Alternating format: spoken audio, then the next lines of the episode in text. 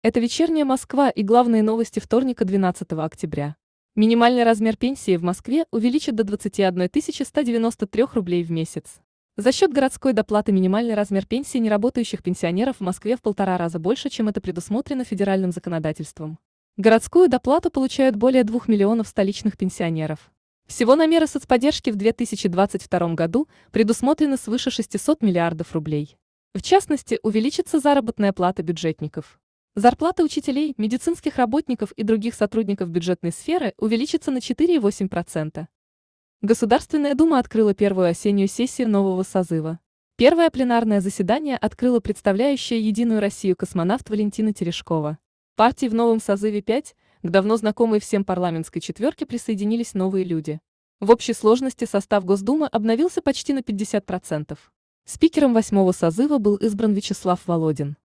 На встрече с депутатами Госдумы президент России Владимир Путин назвал главным врагом российского общества низкие доходы миллионов граждан страны.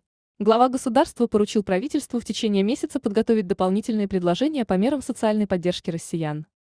Телеведущая Ксения Собчак скрылась с места смертельного ДТП в Сочи спустя всего 7 минут после столкновения Мерседеса, в котором она находилась, с Фольксвагеном.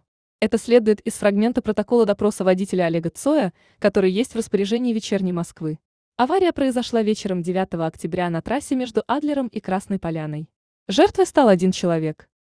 Математики из Санкт-Петербургского государственного университета составили обновленный прогноз по заболеваемости коронавирусом. По их данным, к середине ноября количество новых случаев заражения в сутки может составить от 26 тысяч до 35 тысяч человек.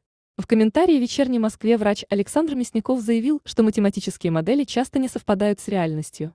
Мясников спрогнозировал, что количество регистрируемых в России случаев может превысить 40 тысяч ежедневно, что не совпадает с недавним прогнозом. В Москве задержали ректора Высшей школы социальных и экономических наук Шанинки.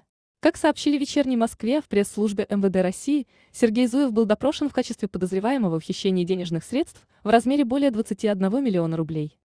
Дожди придут в Москву и Подмосковье в среду 13 октября. Правда, сильными они не будут, погода станет пасмурной и влажной. Ночью станет теплее, а днем ожидается похолодание. Во вторник антициклон продолжит влиять на регион, но на следующий день окончательно уйдет.